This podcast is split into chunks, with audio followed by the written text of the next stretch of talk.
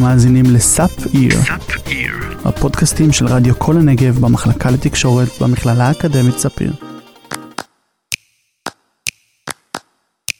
אם אנחנו uh, חוזרים uh, לספר בראשית, לפרק הראשון, אנחנו רואים שהכוונה האלוהית הראשונית לגבינו הייתה שנהיה ניזונים ממוצרים מן הצומח. מכירים את המשפט אין שמחה לה בבשר ויין? אז זהו, שלא. שלום, אני אביטל פיקובסקי. ואני גיא נתן, ואתן מאזינות ואתם מאזינים לפודקאסט טבעונים מבראשית. הפודקאסט שיסביר את הקשר העתיק בין יהדות וטבעונות, ואיך היא חיה ובועטת גם היום.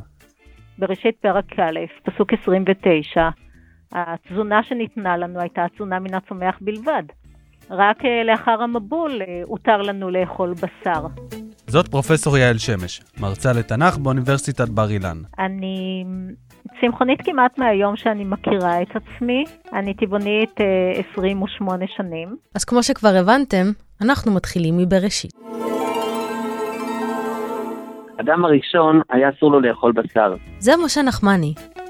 ובשנים האחרונות הוא בעיקר מתעסק בהסברה של רעיון הצמחונות והטבעונות, וגם מוציא ספרים בנושא. ואחרי חטא אדם הראשון ואחרי המבול, ככל שהעולם יותר צלל בעומק החטא, אז הגוף של האדם נחלש, ובמקביל האנושות סברה שהיא צריכה לאכול בשר ואחרת היא לא יכולה להתקיים. כשהתחלנו להתעמק בנושא, רצינו לדעת האם בכלל יש חיה כזאת, טבעונות ביהדות?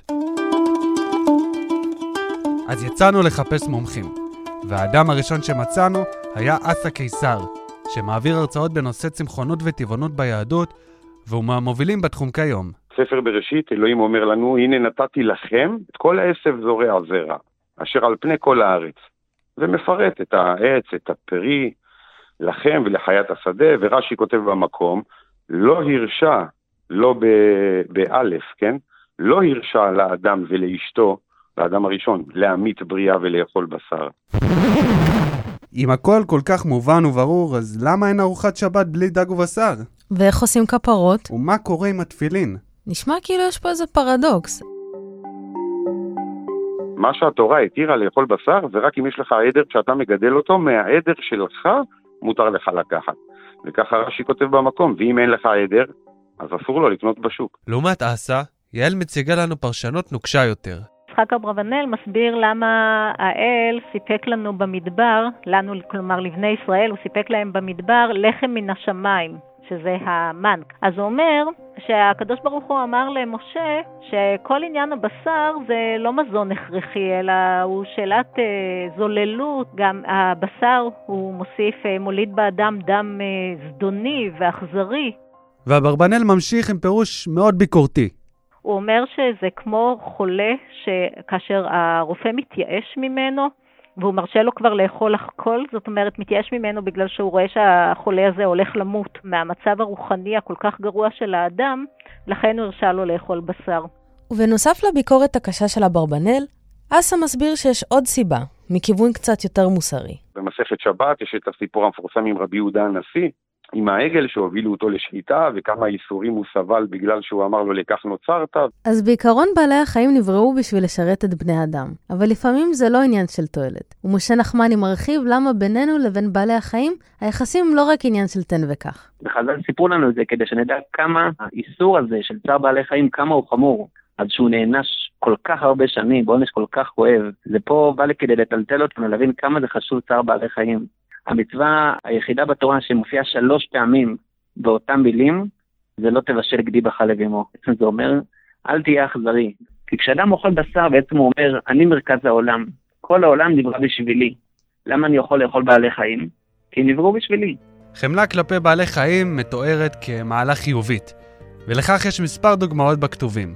הקדוש ברוך הוא בחר בדוד המלך להיות המנהיג של עם ישראל וגם במשה רבנו, בגלל שהוא ראה את הרחמים שלהם על בעלי החיים דווקא. אבל גם אנחנו צריכים לעשות חסד עם בעלי החיים. כשאדם מרחם, כשאדם עוזר לחבר שלו, אתה יכול לומר, יש לו אינטרס. זה לא חסד של אמת. הוא מרוויח אחר כך משהו, הכרת תודה. אבל כשאדם עושה חסד עם בעלי חיים, בעלי חיים לא יודעים מי הוא והם לא יחזרו לו את הטובה שהוא עשה. אז זה חסד אמיתי. וזה הדבר שהכי משקף את הרחמים של הבן אדם. איך הוא מתייחס לבעלי החיים. ולכן הרב קוק, דווקא בגלל כל מה שהוא כותב על האהבה והחסד, והלב הטוב שאנחנו צריכים להיות כלפי האנושות, השיקוף של זה והביטוי הכי אותנטי זה היחס שלנו לבעלי החיים. הרב קוק לקח את הצמחונות צעד אחד קדימה. בספר המפורסם שלו, חזון הצמחונות והשלום, הוא חזה שבעתיד כולנו נחזור להיות צמחונים, כי נחזור להיות אנשים טובים יותר. אז אפשר לומר שהוא סוג של בנימין זאב הרצל של הטבעונים. הוא לא דיבר ממקום של רפואה או אה, של בריאות מהמקום הזה, אלא יותר ממקום של הגות. זאת אומרת שזה האידיאל, כך נברא העולם בבראשית, זה מה שדברי אה, הנביאים כמו ישעיהו, כמו הושע, מתנבאים עליו בחזון אחרית הימים, שזה מה שיהיה, וראוי לנו שנפסיק לאכול בשר, וגם היה קשה לו להכניס את התודעה הזאת בזמנו, לפני כל כך הרבה מאוד שנים, הוא היה אחד בדור. מעבר להגות, משה נחמני משתף אותנו איך הרב קוק חי את האידיאל שלו. הרב קוק לא שיער שזה יגיע כל כך מהר. הרב קוק עצמו, צריך להגיד, גם היה צמחוני. והוא הקפיד לא לאכול בשר, בגלל שהוא הבין שיש בעיה מוסרית באכילת בשר, ורק בשבתות הוא אכל בשר. הדעה המקובלת עליי זו הדעה גם של הרב קוק, שלמעשה בגלל ירידת הדורות, בגלל שהקדוש ברוך הוא ראה שיצר לב האדם רע מנעוריו, כמו שנאמר בסיפור המבול, ולכן הותר לנו לאכול בשר. אבל uh, כל מי שמרגיש שהוא יכול להתגבר על היצר הרע הזה שלו, יבורך. במיוחד היום, במיוחד בגלל התנאים האיומים של בעלי החיים בתעשייה. כפי שציינה יעל, תעשיית הבשר הפכה להיות אכזרית יותר ויותר לאורך השנים, מה שהגביר את האתגר של הטבעונות בכלל ושל הטבעונות ביהדות בפרט. אבל רגע לפני שנתקדם, רק נבהיר משהו קטנטן. ההבדל בין צמחונות וטבעונות. הצמחונות הוא אורח חיים שמתאפיין בהימנעות מאכילת בשר. ומי שנמנע לאכול מזון מן החי, כמו ביצים, חלב ומוצריו, ואפילו דבש, נקרא טבעוני. במקרא אין ממש התייחסות לטבעונות, יש התייחסות יותר לרעיון הצמחוני, יש גם אצל המפרשים הגינוי של התאווה לבשר, שזה מופיע גם במקרא, כי תאווה נפשך לאכול בשר, כלומר אנחנו רואים שיש כאן התייחסות שלילית לתאווה לבשר. חשוב לזכור שפעם לא היה דבר כזה טבעונות, כי כל אחד היה אדון לעצמו. היה לו את הפרה שלו והתרנגול שלו, והוא התייחס אליהם בכבוד, לא כמו בתעשייה היום. זה היה איזשהו תהליך שהוביל באמת לרגע המכריע, ורצה גורל ותרגטו אותי להרצאה של גרי יורופסקי. אני מטבעוני גרי יורופסקי, מה שנקרא. זאת יפעת מירנדה, נשואה פלוס ארבעה, וכמו שהיא מתארת את עצמה, מתנחלת, דתייה וטבעונית. וגם היא הפכה לטבעונית בעקבות ההרצאה המוכרת של גרי יורובסקי, אקטיביסט למען זכויות בעלי החיים וגורו הטבעונות בעשור האחרון. באותה תקופה כבר יצא לי קצת להיחשף לטבעונות, כמובן שלא היה לזה שום קשר לעולם שלי, כי אה, טבעונות ויהדות לא הולכים ביחד. רגע, אבל למה לא? למה דתיים מרגישים ככה? אני חושב ששני דברים חוסמים את, ה, את כלל הציבור הדתי מלנקוט בצמחונות ובטבעונות. דבר ראשון, זה מרגיש להם בתור תופעה, בתור תנועה שמגיעה ממקורות נוכריים, מהגויים, או מחוץ לעולם הדתי, מהעולם החילוני, וזה דברים כאלה מפחידים אותם. כי חשוב מאוד שזה יגיע מתוך בית מדרש, מתוך קדושה, מתוך התורה. ובנקודה הזאת באמת כמה שיותר מסבירים ומראים את המקורות התורניים שיש בהם הרבה עידוד לצמחונות, אז אפשר לפתור את הנקודה הזאת. ועוד לפני שבכלל זה נהיה טרנד בכל העולם, כבר היו בעם ישראל אה, צדיקים ואנשי מעשה שהיו צמחונים. כל הטבעונים שאני הכרתי היו, בלי להיכנס לסטיגמות, כן, אבל אה, פרדס חנהאים כאלה. אנשים יקרים, מדהימים, אבל הקשר בין תפיסת העולם שלהם, אה, הטבעונית, ההוליסטית, לבין תפיסת העולם שלי לא היה יותר מדי קשר. אז כנראה שאצל הציבור הדתי, הנושא הטבעוני פחות מונגש. למרות שלפי משה נחמני, חזון הצמחונות של הרב קוק כבר כאן. עכשיו, הנקודה השנייה זה שיש הרבה חוסר ידע. הרבה אנשים חושבים שאי אפשר לחיות בצורה של צמחונות וטבעונות, ושיש לזה מחיר בריאותי, ופה צריך יותר הסברה בקטע המעשי, המדעי, להראות את הנתונים, להראות שבאמת יש היום מיליוני אנשים בעולם בריאים שהם צמחונים, ושאין היום הכרח בריאותי לאכול בשר, והתקופה של הרב קוק, כאילו הוא חזה אותה ואמר שיבוא יום שלא נצטרך לאכול בשר, ונוכל אה, לספק את המזון שלנו מהצומח, היום הזה כבר הגיע. טבעונים באותה תקופה לא ממש ידעו איך לאבד את הרעיון של טבעונית ודתייה. והדתיים שמסביבי, שזאת אומרת המקום שממנו הגעתי, לא ידעו איך אפשר בכלל להיות יהודי, שומר מצוות, דתי, כשלא נותנים מקום לבשר, שבאיזשהו מקום מאוד רווח להאמין שיהדות זה בשר, יהדות זה קורבנות, יהדות זה אין שמחה אלא בבשר ויין. היה למעשה שיחות בדרך לבית הכנסת, עוד משהייתי ילד, אולי בן חמש-שש. הייתי שומע את אבא שלי מדבר עם המתפללים בבית הכנסת, אחרי תפילה הייתי רואה שמתגודדים סביבו, שואלים, יש כאלה שמקניטים, אז אני ספגתי את זה מהבית. אז הבנו שחיי היום-יום של טבעונים בחברה היהודית הדתית הם לא כל כך קלים. אבל מה עם עניינים שפחות בשגרה? כמו למשל הקורבנות. לפעמים שואלים על קורבן פסח, מה יקרה כשיבנה את המקדש? נכון, אז כשיהיה קורבן פסח, אז אני אוכל כזית בשר. אפשר להגיד שקורבן פסח זו מצווה שחייב לקיים כאשר יש בית מקדש. בינתיים אין בית מקדש, והנושא הוא לא על הפרק.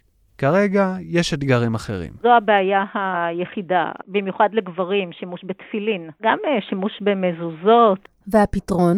לעת עתה זה שימוש באורות של בעלי חיים שמתו מוות טבעי, לפחות ניסיון אה, לא לצרוך אה, מוצרים חדשים. להשתמש במאגר קיים ולא לרכוש חדש. ובינתיים, אסה ויעל ממשיכים להעלות פתרונות נוספים. נפתח לזה דף בפייסבוק, דף בשם V-Jewish, V כאילו ויגן ו-Jewish, V-Jewish. בדף הזה מרוכז כל מה ש...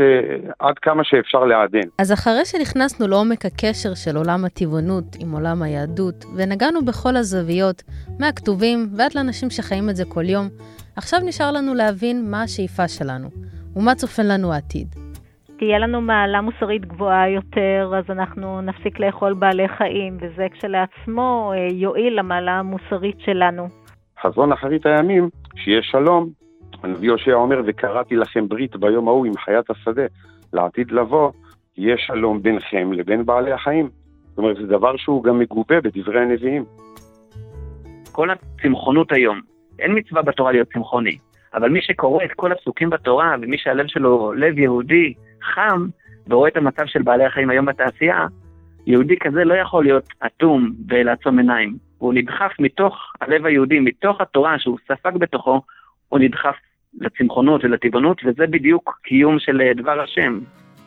אנחנו חייבים להבין לפחות את המשמעויות, את המחיר הסביבתי. אני לא חושבת שזה מחיר שאנחנו היינו רוצים ומוכנים לשלם אותו ולהשאיר עולם כזה לילדים שלנו. ואני חושבת שאנחנו צריכים להיות אמיצים, אנחנו צריכים להיות כנים, ואנחנו צריכים לחשב מסלול מחדש. והיום אנחנו בדור של גאולה, שמתרחש תיקון לא רק בזה שעם ישראל חוזר לארץ, אלא מתרחש תיקון בכל העולם, בכל האנושות, שהגוף האנושי ובעצם המדע מגלה שאנחנו לא זקוקים יותר לאכילת בשר. זה חלק מתהליך הגאולה, זה מבטא את הגאולה. ביהדות, אתה יודע, אנחנו מאמינים שבסופו של דבר לא עלינו המלאכה לגמור ואין אנחנו בני חורין להיבטל ממנה. שזה אומר בגדול שיש מטרה, יש מטלה, אנחנו צריכים לעשות טוב בעולם, אנחנו צריכים לתת איזשהו אור לאנשים שנמצאים סביבנו, להשאיר חוויה חיובית. וזה נכון למשפחה שלנו, לשכנים שלנו, זה נכון לאם האדמה. זה נכון לכולם. יכול להיות שאנחנו לא נציל את העולם, יכול להיות שאנחנו לא נעשה שינוי, ויכול להיות שלא נעשה שלום עולמי, אבל זה לא נותן לנו את הזכות לא לעשות את המאמץ. אנחנו לא בני חורים בשביל לא לעשות את מה שצריך לעשות.